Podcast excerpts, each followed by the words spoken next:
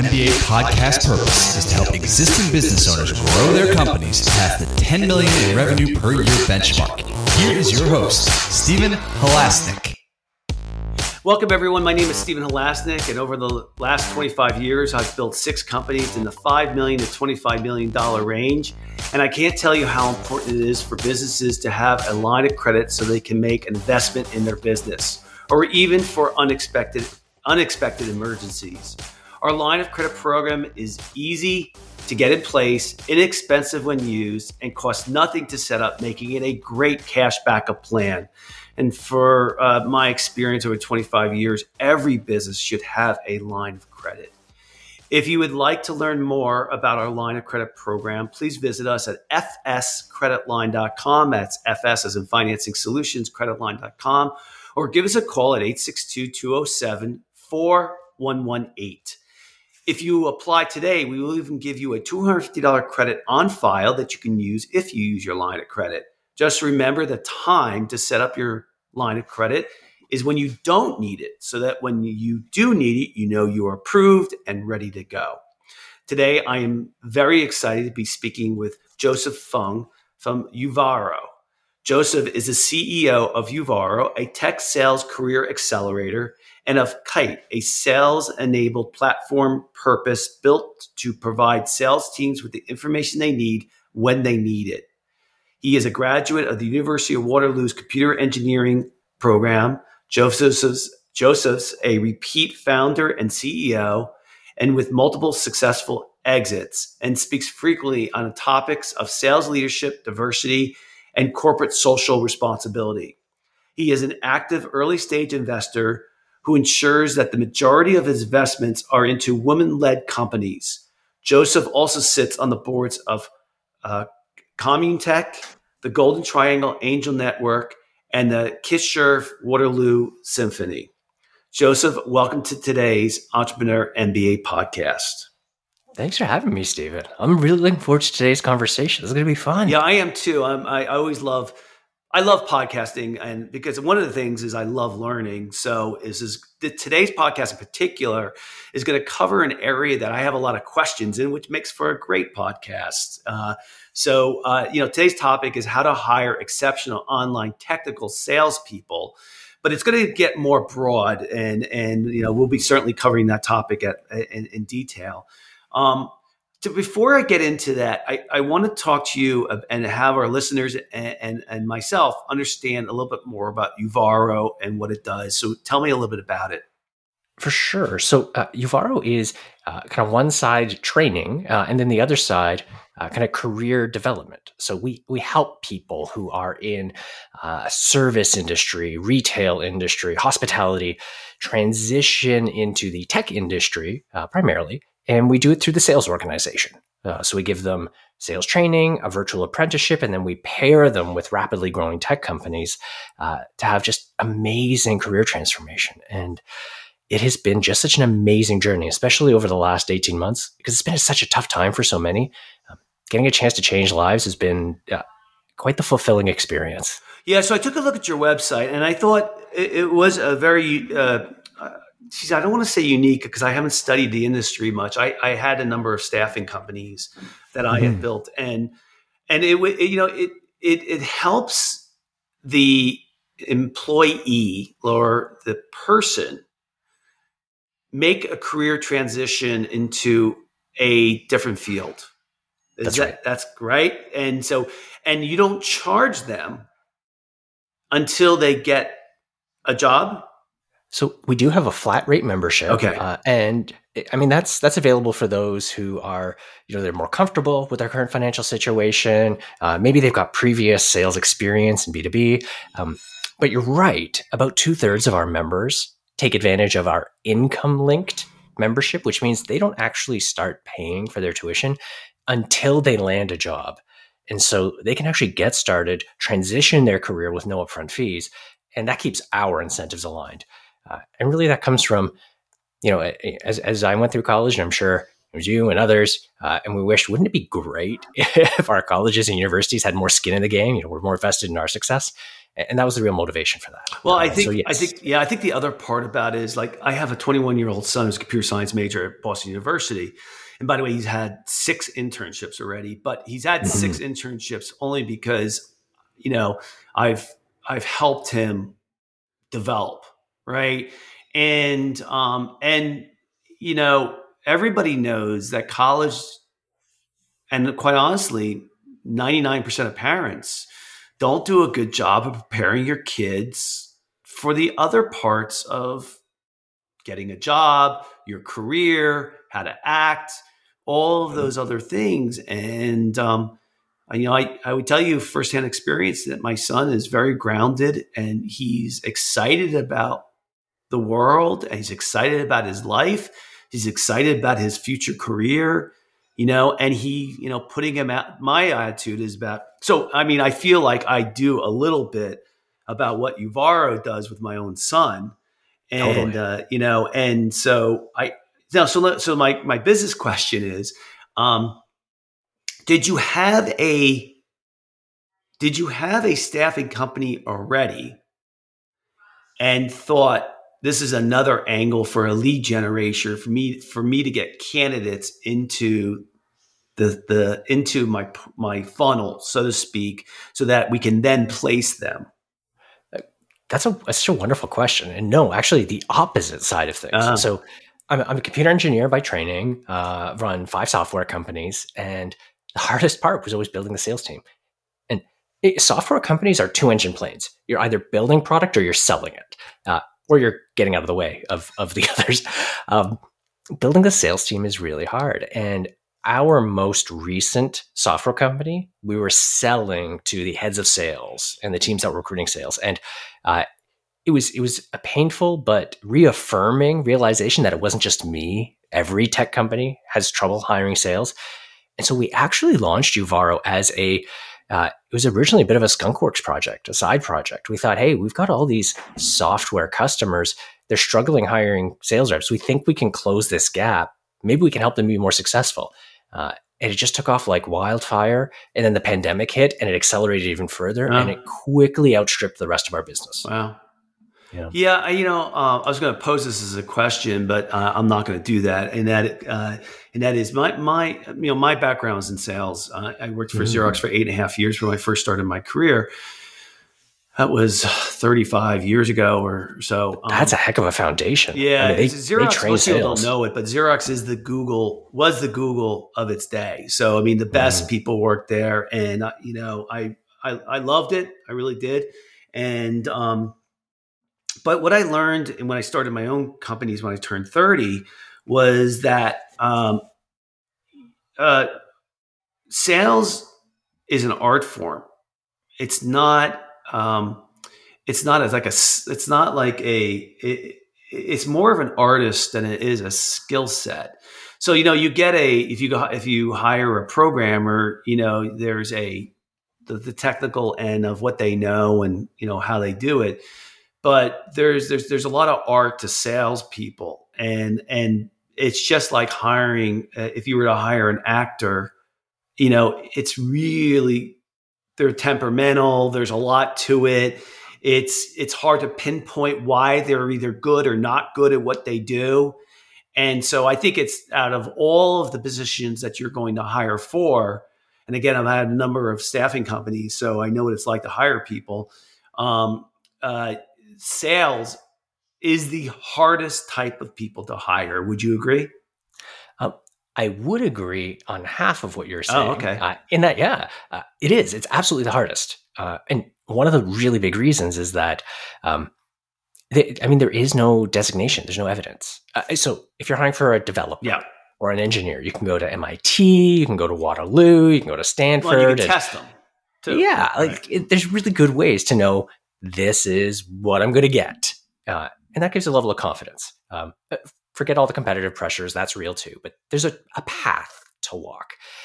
In sales, there is no credentialing, um, there is no clear evident test, so it's very hard. Um, the part that I don't necessarily agree with is that that comment about the art and science, and and the reason why I don't is that we're right now today in the middle of that transition. Like everything we've seen marketing go through over the last decade, where everything can be attributed, everything can be measured, everything can be optimized. We're starting to see the same thing in sales. And wow. we're in that, we're in the early stages. But that idea of it becoming more of a science and being more methodical, uh, and, and the software industry is where it's been hit first. So the way software companies sell is often much more numerical. It's much more methodical. And it's actually kind of a lot more like that consistency in marketing. Um, still very much a place for that creativity, that individuality, the personality. Uh, but it is, it is becoming much more methodical. And that's an exciting thing, but it's also a terrifying thing. Because if if you if you're a company that misses part of that trend, your competitors can get such a leg up. And so that's why it's been a an exciting and a, and a trepidatious time right now for so many. Yeah, so I mean, one of the reasons why I was excited to talk to you, and, uh, we talked a little bit before we went on to the podcast, is so I was thinking about my my niece. I have a, I have mm-hmm. a number of nieces and nephews, and one of my my one niece is in. Um, she moved into uh, a technical sales position. She's about four years out of college, mm-hmm. and um, you know, I hear she's doing very well. I haven't really talked to her about her job at all, and um, and so, you know, I think about what, she, you know, especially now with COVID and the pandemic, is like what is her day like versus what what my day was like at Xerox um, 30 plus years ago. Whereas my day at Xerox was you call somebody, um, you know, I had major accounts. So uh, you call somebody and you say, I want to come up to see you at 10 a.m. on Friday. Mm. And you know, it was all face to face. It was always face to face. You didn't do any. Uh, the only reason you got on the phone was to set an appointment. That's the only reason. Um, and sometimes it was when I was younger in that career too. It was knocking on doors. So you know, you would actually go to an office complex and just keep knocking on the doors and talk to small, these smaller businesses. So um, versus what she's doing right now. I I wonder if she, you know if she ever well see the COVID is a little different, but if she yeah. ever leaves her office, if she ever leaves her her her home, you know, so, and and then how do you keep someone's attention? How do you integrate? How is Zoom being integrated into sales calls? So you know, you know, you're you're younger, a lot younger than I am. I mean, I'm 56 uh, you, you, look like you're 18, but no, you're not. I know. That's super, super kind of you. I'm going to take that one. I, am going to, I'm going to tell the wife and the kids. It's like, well, then I know you're. Damn, wrong. I just got carded on a podcast. well, you can come in the door. Um, so, uh, anyway, so, uh, so what is tactical sales like now? Yeah, uh, I mean, it's a great question. The two, the two big differences. So, I should say first off, the reality is that the space is growing so fast that it's a very small percentage of people who have the benefit of the training you got at Xerox. Yeah. You know, less than 2% of colleges have any kind of sales training. Very few people have worked at a company like Xerox compared to how big the space is now. So most people coming into the profession have very little experience. Yeah. And, and so as we think about the mindset of the team, that's one element. Um, but the big two diff- the two big differences in the work is all online and higher velocities. Like you don't get a chance to breathe. And on the the online front, there was a great, great McKinsey study about it, and this this blew my mind because same thing. I mean, my my first jobs, my first sales jobs were all like knock on the door, visit the customer, present the proposal in person. Um, uh, study was of sales leaders, uh, sorry, business leaders. How much were they willing to spend, never having met the person face to face? And the astounding part was that eighty percent of the respondents were comfortable spending up to $50,000 never having met the person. These are massive checks, big buying decisions. Mm. And there's another study by Deloitte that just came out that talked about during the B2B sales cycle, how 80% of those interactions are going to move online.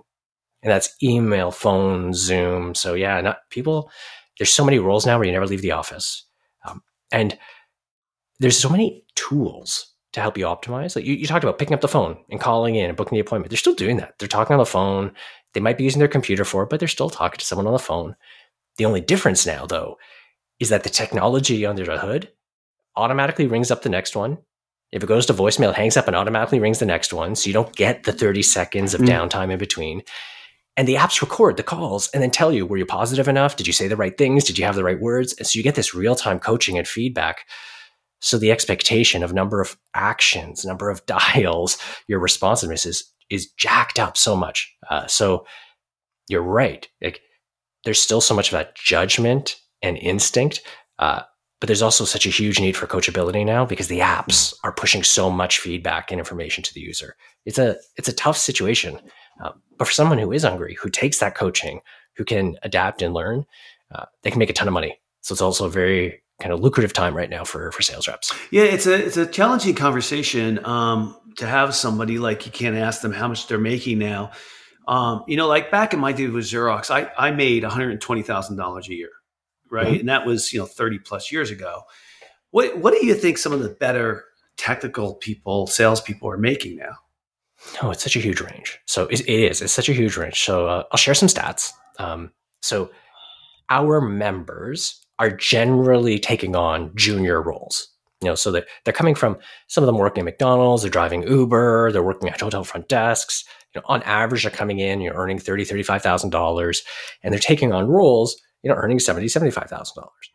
So great lift for them. Uh, but still, I mean, you know, compared to the hundred twenty thousand dollars, that's a junior sales role. Um, an average software sales rep, someone who's closing the deals, not just at the bottom, uh, sorry, not just at the top of the funnel, uh, you know, there it's very, very common for them to be earning 150, 170,000 dollars. The part that's just so daunting is that software and technology sales has stretched that upper end of the threshold. So the number of the reps who are making half a million, a million dollars a year uh, is really surprising and really daunting um, because you can you can close yeah. five million ten dollar deals that are just the same product that was sold for twenty thousand dollars a quarter ago. Uh, so it's really really stretched out the earning potential at, at both ends. Yeah, I, I have a friend who um, works for a major um, company. I can't. I don't want to say who it is in both directions, but he he uh, you know he makes about three seventy five. Um, mm you know, and what, what's interesting is that he had a really good company that he sold, and you know, a, a number of my friends um, sold their companies and went to work for somebody else. And the old adage was, "You, an entrepreneur can't do that," and they're they're all really happy. They're all really happy. They they they they find their work interesting. Uh, they get paid, you know, very well, and um, you know, so you know those margins for what they're selling have got to be huge to pay these people five hundred thousand dollars. You know, like back in my days with Xerox, the people who got paid five hundred thousand to a million dollars were like the people who were selling airplanes, like Boeing, mm-hmm. like sales reps, yeah. or or um, uh, not pharmaceutical reps, but healthcare machine, like MRIs. You know, those type of machines. Those those were were the were the bigger type of sort of the high price ticket items. You think? Do you think that now with SaaS, the businesses that are SaaS, software as a service model, that the amount of technical salespeople that the jobs that are out there are less than it used to be because now the transactions are all being done automated. We're like you know the people just make a decision, like you said, under fifty thousand dollars is just making a decision. So you don't need a salesperson for that. Do you think there's less no. technical sales or more? No, quite the opposite. There's more. There's more. There's, there's more yeah. Uh, so really, what we're seeing is you see a lot of automation at the bottom end of the market, and the subscription economy has driven that. I mean, think about uh, you've you've probably signed up for like you know Netflix and Hulu oh, and sure. Disney Plus, and would you ever talk to her? Sure. Yeah, I mean, like you would never talk to someone for that. Punch in the credit card, just do it. Um, and there is a lot of, of software as a service sold that way, not just to consumers, but to businesses. And yeah, I mean, I swiped my credit card for $100 a month transactions, a couple hundred dollars a month, sure. Um, but the reality is your business is important.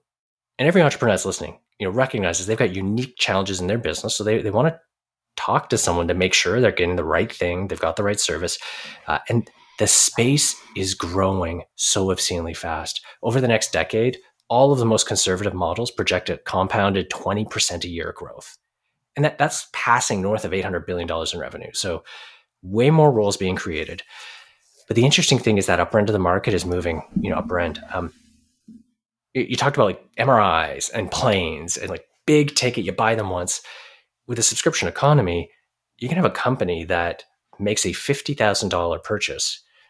But if the software company behind that knows they're probably going to keep the customer for 10 years, you know, all of a sudden that client is worth $500,000. So they can afford to pay a $100,000 commission on it, even though they're only getting $100,000 a year. Uh, and those dynamics are fueled by, you know, venture capital. Because, I mean, I'm sure everyone listening in says, you know, how do those economics work? If I'm getting 50 grand a year, how do I pay 100 grand commission? And yeah, you have to raise venture capital because you're losing money at first. You you make it up in subsequent years, and the space is so awash with venture capital. Uh, you know, you, have heard the names like the Sequoias, the Tiger Global, you know, the SoftBank. There's so much cash that's fueling sales and marketing, and that's how there's so many sales reps earning so much money. Um, so yeah, the the fact that everything is going subscription changes those economics. Uh, and the fact that everything can be measured like a software company can say hey i i see the buttons i see the levers i see the numbers i i know this customer will stick around so i can afford to pay the rep this. Uh, that's what drives these economics. Hmm. uh, it's a a time of change for us. Uh, and in the coming years eventually it'll stabilize but we're easily in for another decade or two of this kind of disruption.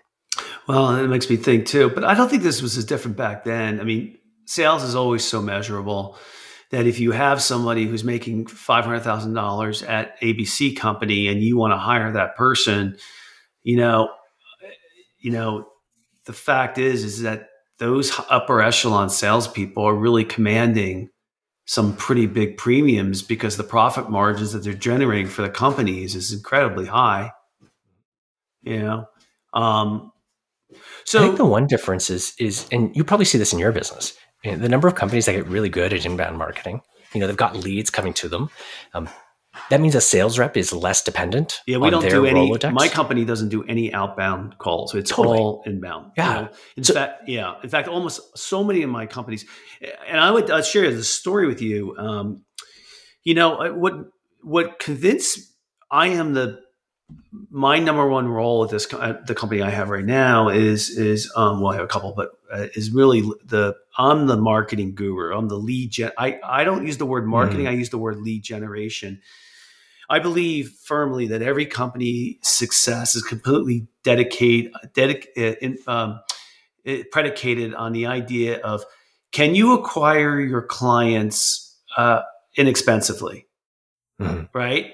And that's what it comes down to. You could have a, a inferior product or service but if you get people coming to your company inexpensively you can have a successful business. But if you have a superior product and service and you can't get people to come to you you don't have a company. So totally. you know i so what, what happened was with me and this is i think this is important to discuss to, to, to say my in my second company I I really struggled hiring salespeople. And you would think because I was in sales that I would have been really good at it. And I'm not going to get into the details as to why. But when I started my third company, I said, I never want to be dependent up upon hiring great salespeople again.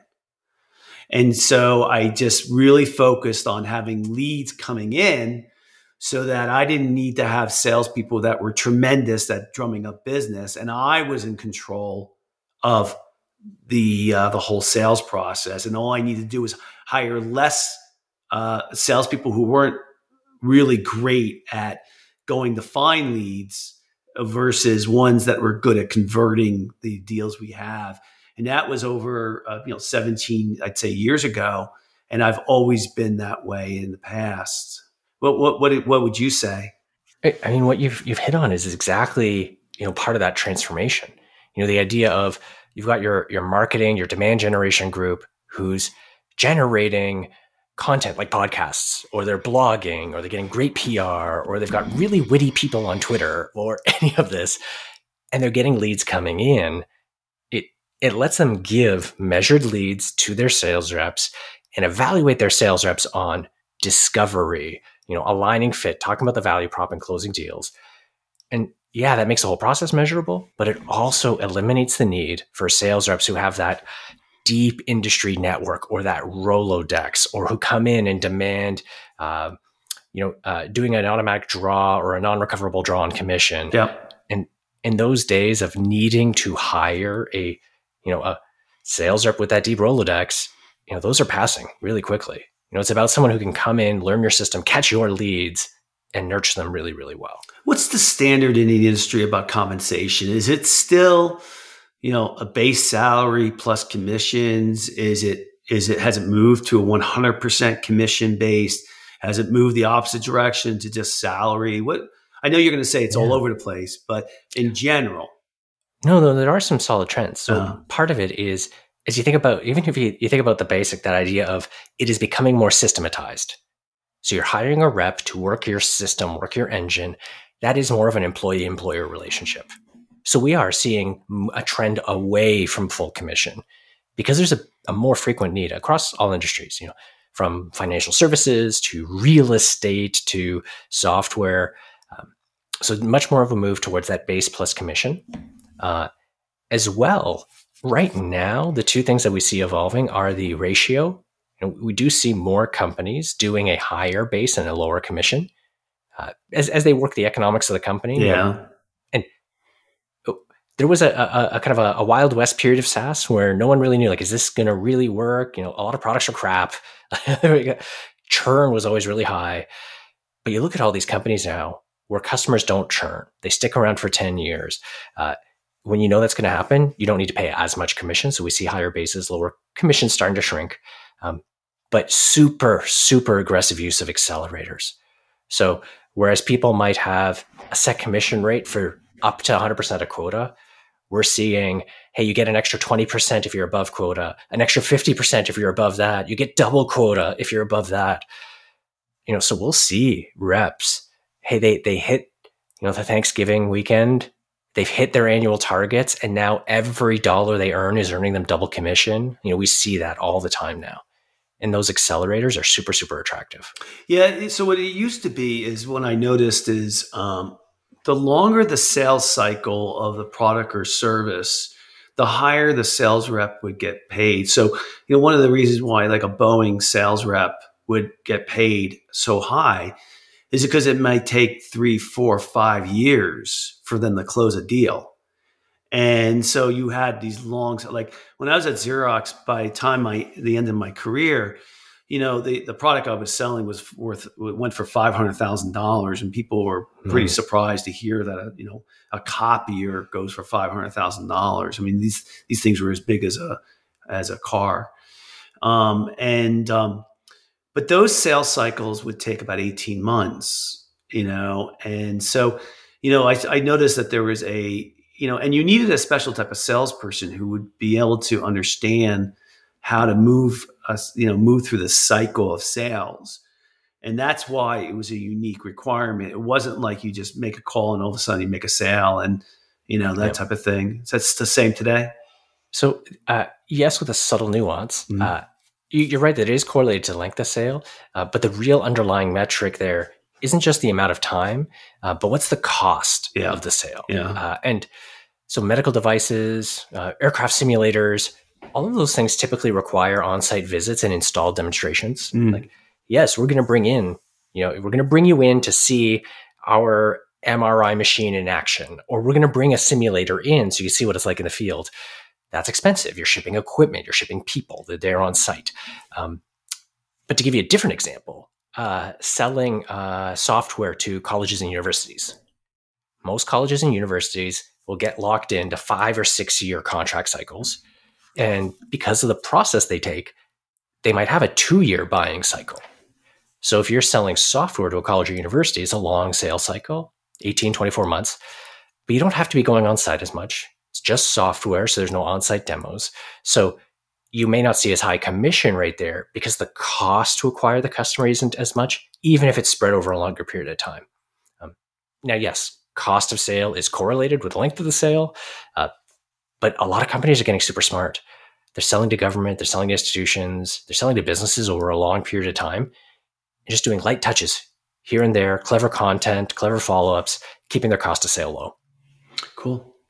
Yeah. You know, um, you know, we're giving a lot of great information here. I mean, much more higher than the topic that we talked about, right? Which is uh, how to hire exceptional online technical salespeople. Which is, yeah. but this is you know this is really good information. I think my listeners, are, you know, really learning a lot and appreciative uh, of your time. So, how are people hiring? You know, online technical salespeople now. Yeah. So I'll answer the question, but a lot of what they're doing is wrong. Uh, and so I'll share some some places or twitches. I mean, they're posting to LinkedIn, they're posting to Indeed, they're interviewing way too many people and spending too many time interviews.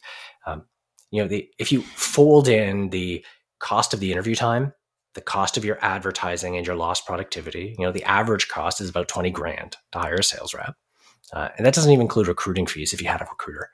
Uh, so that's how most people are doing it, and they look to experience. So they say, "Hey, I sell." Uh, I sell copiers. So let's find somebody who has sold printers before. Uh, and that makes it really hard because there's just not as many. The folks who we see doing it really well, uh, and, and, to be clear, uh, you know, this I'm not trying to say our customers. Our customers are our members, our students. So I'm I'm pointing to the companies that we see hire really quickly and crush their quotas. When they align their sales recruiting to their ideal customer profile, recruiting happens faster and outcomes happen faster. So, uh, a good example one of our grads, uh, he was a bartender, a restaurant manager. He stuck around in hospitality for eight years. COVID hit. His company went from 500 to 25 people. I mean, really tough story for him and his colleagues. He went through our program and through our automation, our recommendations, our, our advice, he ended up landing at a company called 7shifts. And they sell scheduling software to restaurants in the hospitality sector. And he's effectively spending his day selling to people that were him a year ago. That's perfect. And so it's no perfect. It is. It's a perfect fit. Mm-hmm. And no wonder he's crushing quota. He's getting promoted in six months. Yep. And so the companies who do that, they say, uh, and everyone has this. They have a job description that says you got to know our CRM, it's our baloney. dialer. You've, you've, sold B two B sales. You've got a, a mm-hmm. an undergrad degree, and that's useless. Uh, you know, really, it should be: Do you know our buyer? And the companies who do that well uh, hire easier. Well, I think there's those unconventional areas. I mean, the, the, example you gave is a great one, but it is a, a, little minute one. I think there's there's all different reasons why a salesperson can be good, but yet we focus on all the wrong things. I remember mm-hmm. I had a technical staffing company at one time that I owned, and um, and it was hilarious because you would get, and I'll just use a modern day example. They would say, you know, seven days of Java requirement required when when it, it was crazy because Java had only been out maybe for five years, so it, it, was like, yep. it was crazy. Yep. So you wouldn't do that, and you see, you don't you don't care if somebody has like five years of Java experience. You you want to know how much they've got into the details of what they've done. So I mean, that's a that's a weird example, but you know, uh, I agree it's with super super relevant. Yeah, super I, relevant. I, I think yeah. all of us though the issue you have is you get a number of resumes if you're lucky, and you know you know how can you read between the lines because resumes are terrible at really communicating you know what someone you know what I used to do is I would used to use a 15 minute telephone interview to, to, to weed through. And now it's much more common. But what it would allow me to do is to get a feel for a person outside of their resume, testing their communication skills. And then after that, then there would be next steps if I thought it went well. But I try to get information that wasn't on the resume that, that is there. Um, but do you, do you think that a lot of sales hiring is intuitive? Um, I wouldn't say a lot of it is intuitive, uh, but moreover, I think a lot of companies are missing good opportunities. Uh, your, your comment about screening, you're right. It, even if I took uh, not that bartender, you know, his resume, his resume is not necessarily going to make it easier for you to hire him. No. So we, we recommend companies do things like use the same technology. You know, hey, if all of these sales interactions are moving online, we're using video, and there's apps like Vidyard and Loom and BombBomb you know, make one of the questions. Hey, can you send me a, a two minute video about what you think about our customer base or market? Well, I mean, right there. Oh, I testing. love that. Can they use this technology no, to sell? Yeah. yeah. And are they? I love it. I tell you, I love it from a different point of view. Are they not afraid to do something? Are they Exactly. Are they committed to the you know to really getting a new job? Someone might look at that and say, uh, "I'm not doing that. I'm scared. I don't want that as a salesperson." you Exactly. know? So I like I And- love what you just said.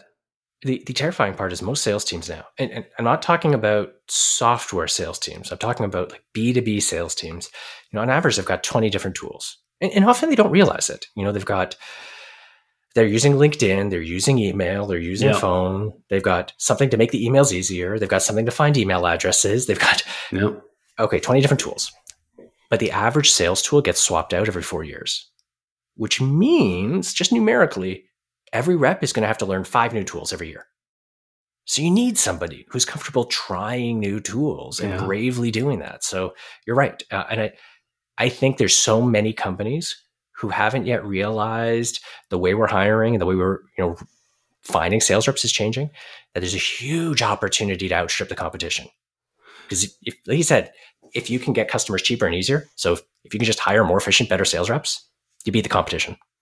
Yeah, it was interesting. Uh, I had another company with a, it was a healthcare staffing company, and I, I, I, got you know when I went from the Expert Seeker, which was the IT staffing company, and then we started Healthcare Seeker uh, a little later on, and same you know, but while they were both running at the same time, you know, I just made such a conscious effort of saying um, we want to be great at hiring internally. We want to be great.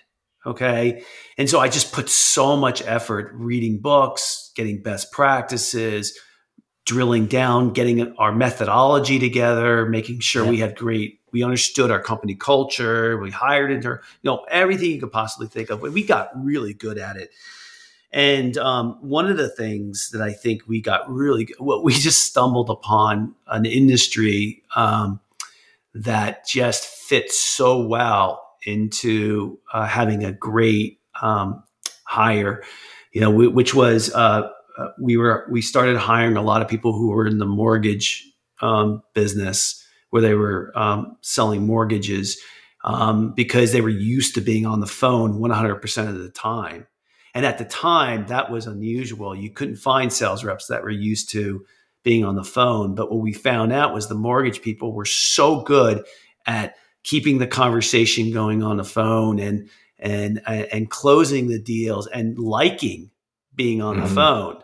So like my I'm raising that question about uh, because I'm raising that uh, instance because what do you do with some old farts like me who you know have not been adaptable at um, using new tools but yet have been kind of successful at what they did they, they do Well, I mean, Steven, I think first off, you're selling your short. I mean, we were just riffing on how Zencastr is a fun tool for for creating a podcast, and you know, we're sitting here using a pretty well pretty i was just using me as an example i, I, I believe me i'm very uh, technically uh, adept um, Uh, it's Yeah, so I, I I'm Yeah. not one of those, but maybe I would be if I went into a 21 year old company. But uh, I'm sorry, a company with 21 year olds. But uh, you know, anyway, go ahead. it, it's a it's such a salient question, and and I see the same thing. Like our team's putting videos up on uh, you know TikTok and other platforms, and I mean they're doing it for me. I mean I turned 41 this year, so I don't have a TikTok account, uh, like stuff like that. Um, the the really interesting thing, and uh, I, I do believe the industry is getting over the misconception. You know, th- there was a period of time where people would say, "Hey, you know, you're young, so you grew up using tech, so you must be good at tech." Know, it's like it- there was a period of time where like, let's go to the young person and figure Yeah. out how they fix their phone. And Yeah, and I I see this right now. The industry is getting over that assumption yeah, because I mean, there's a ton of people who grew up using a smartphone and they still can't figure out how to use LinkedIn Sales Navigator, yeah, and yeah, that, that's blowing some of the assumptions out of the water. I think the one interesting challenge is that generationally, uh, there was a difference in the way uh, folks learned and were taught. So we do see a lot of older workers who benefited more from structured learning. So we're talking about user manuals, Yeah. guides, Yeah. even self-service tutorials. yeah, And then there's others who are just forced into the deep end and they learn by figuring out themselves. Yeah. And I think companies do owe it to themselves and their workforce to do a better job at thinking about structured learning, not just shoving people into the deep end. Uh, because especially in a sales role, that experience, that cross industry experience is so valuable. You build rapport, you can close deals, it's way better. And if your training process biases against experienced workers, you're shooting yourself in the foot. And the best part is most vendors do have online resources and training, so you don't have to create it all yourself. It's just giving the thought and pulling it together. Um, so as much as companies are bad at hiring often, they're frequently even worse at onboarding. And so that's that's a big area to, to yeah, I, for so many. I think there's there there are extremes though. I remember so we we hired this one person a long time ago. Was I said we I um, the uh, she had now this is a long time ago, and she had never used a computer. Now this is mm-hmm. uh, twenty years ago. Yep. She uh, never used a computer before, mm-hmm. and so you know we said, listen, you know we liked her, and she had done other sales, been successful at it, and we brought her in, and there was two things that happened, three things that happened. One, um, we uh, she took a really long time to uh, adapt. Number two is we didn't have the patience to teach her. Mm-hmm. And number three is the business moved too fast and she, we just, she just couldn't stay with it. And we had to eventually let her go and, and, you know, let her know it was, it was a mistake that we made the mistake. It wasn't yeah. her. But that again, I, you know, I think you. I'm using that as an example to really correlate to nowadays. I think those three conditions probably still exist with a lot of companies. I think they really do, but you know, I think the the, uh, the other thing to look for is that for every person who gets stuck in that situation, there's technology that's that's simplified the role. So, so to give kind of a, a counterpoint, uh, my father's example, very experienced contractor, built multiple houses, industrial HVAC machines, you know, those those duct systems that Bruce Willis was crawling through in, in Die Hard. Uh, you know, that's that's what he solved. Um, uh, and then he became a building inspector. And when they moved from uh, paper inspection reports and kind of prose based inspection to an iPad app, uh, you know, the immediate reaction was like, "Wow, is this going to be tough? Is he going to be you know able to overcome that? We're going to send him out in the field with an iPad, big rubberized case around it." Um, but conversely, the fact that it was an iPad, it was kind of point and click, and it didn't require as much uh, written uh, language skills. English is a second language. Um, even just like while you're in the field writing, his handwriting was was tough to read. Uh, made him way better at his job. And so I, I, think, yeah, for every situation where the technology is getting ahead too fast, it's also breaking down barriers and helping so many workers be more successful. So like one of our members, 53 year old guy uh, on the East Coast, just because of life circumstances, uh, was in a role at McDonald's working alongside teenagers. And it was in a small town, so not as many opportunities to move. Uh, but by given that opportunity to learn how to use Zoom and send videos on Vidyard, he could use his experience, his gravitas to sell project management software, you know, to contract and service and companies and now he's selling software, earning way more, moved out, got his own apartment, like all these things. Oh, and that's great. I love that. He, yeah, it's yeah, it's changing quickly, but in so many ways, it's also proving to be a great equalizer. You know, there's, I think there's so much more potential out there. People that it's untapped, and sometimes when you say that some of these jobs are going to get eliminated, you're like, you think that I'm not. I wouldn't say me, but some of my friends are like, what are they going to do? I'm like, they shouldn't be doing that job in the first place you know, it's they should have a different job. You know, so I mean, there's careers and there's jobs too. So I you know I get it. Some people are not maybe built to have a career, but um, you know, driving a truck, you know, isn't exactly the most exhilarating experience in everyone's life.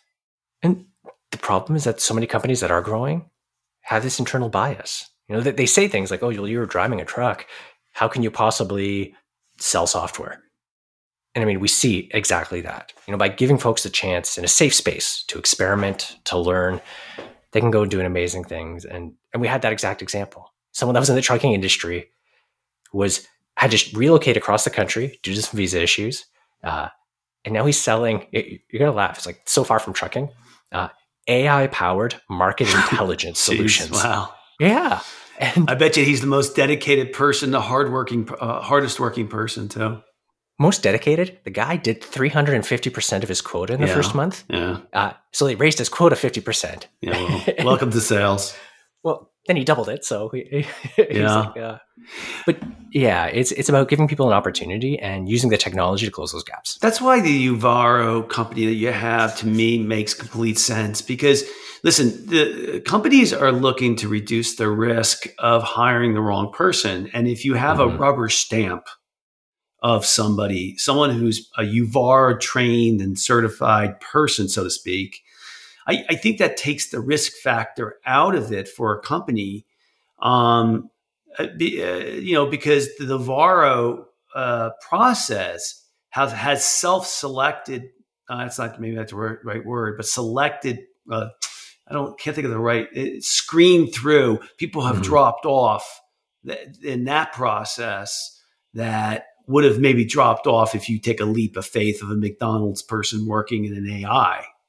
You know, That- That's exactly it. So we we only extend offers to less than two percent of our applicants, uh, and those who make it into the program, uh, there's about three quarters who make it through. It, it varies class to class, uh, but on average, it's about three quarters. And so, yes, our, our grads are pre-vetted, pre-trained. Uh, more, moreover, they're, they're also just champing at the bit to seize that opportunity. So the engagement, the loyalty, the work ethic is so remarkable. Yeah. So let's let's do a summary for our listeners of some of the things we talked a lot of a lot, a lot of different things. So, uh, Joseph, maybe you can help me um, kind of come up with one of the things I heard you talking about, which I thought I, I agree with, and I thought made sense is relook at your hiring process and look for look at unconventional things that a that a candidate could have that would uh, potentially translate into a good hire. I think I think we talked about that. Correct? We did. And, and I'd underline, and we think about unconventional, really take a good look at who your customers are. Yeah. Because if you can build that alignment, uh, that's that's the the single biggest factor that'll make a Uh, difference. that's good. yeah. Um, second one, I think I, we talked a, a lot about was um, really kind of uh, having a well, we didn't talk a lot about, but having a great onboarding process. You know, I mean, that's kind of we've been there, done that. I mean, that's been going on for years and years Yeah. and years. Tell me what else you think the main things that we kind of talked about should should be takeaways. I think the second thing is that so many industries are going to start to sell the way software is selling. You know, the subscription economy is coming everywhere, Yeah. and that means treating sales a little bit more like a science. And right now is the good opportunity to outstrip your competition. So it's uh, going to strike while the iron's hot moment right now. And the third one, the last one, give me one more takeaway from today's podcast. I'd say the last thing is that if, if anyone's in that boat where they're saying, hey, should I should I be looking at jumping into a, a work for someone else situation? The sales space is such a ripe time for change right now. Yeah. And it's not just a, a young person's recent grads game.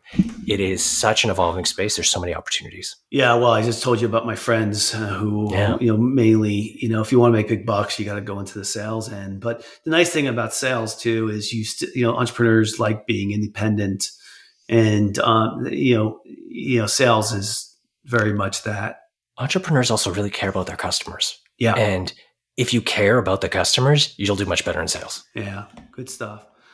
All right, well, that's all the time we have today. I would like to thank very so very much Joseph Fung from Uvaro for coming on today's podcast. Is uh, podcast. If you like today's podcast, please feel free to share it with a friend and also subscribe on your favorite podcasting app. And of course, if you're looking for a line of credit for your business, you can call us at 862 207 4118 or visit our website at fscreditline.com. Joseph, if anyone wants to get in touch with you, how would they go about doing that? So you can always hit us up at our website, uvaro, U-V-A-R-O.com. And me, personally, I'm on most social media, LinkedIn, Twitter, Facebook, Instagram, all at Joseph Fung, all one word. Yep, F U N G. And Joseph, just uh, you know, from our listener standpoint, um, how do you think you can help them? From our listeners, uh, Yeah, well, entrepreneurs who are building their business. Yeah, for the people who are listening to this Yeah. podcast, I mean, how do you think your business could help them? I think the really big thing that we can help with is if you're looking for amazing sales talent, hit us up because we're preparing amazing sales talent and happy to make an introduction. So feel free to hit me up. Happy to make an intro and help you grow your business. Sounds good. And for our listeners, um, if you're interested in getting any new business ideas, I tweet daily about lessons for business owners at S Halasnik, which is my name. It's S H A L A S N I K. And um, listen, I want to thank everyone for listening. And just remember, just like anything else in your business, sales is a process. Um, hiring salespeople is a process. If you want to be good at it, you got to dive into it. You got to know all the angles.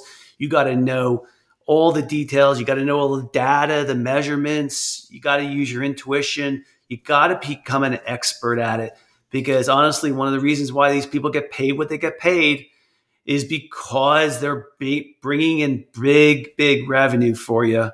And if you don't hire the right people, yeah, your company's going to be at risk. And honestly, you, as an entrepreneur, it's going to drive you crazy uh, too, as well. So, everybody, have a fantastic day.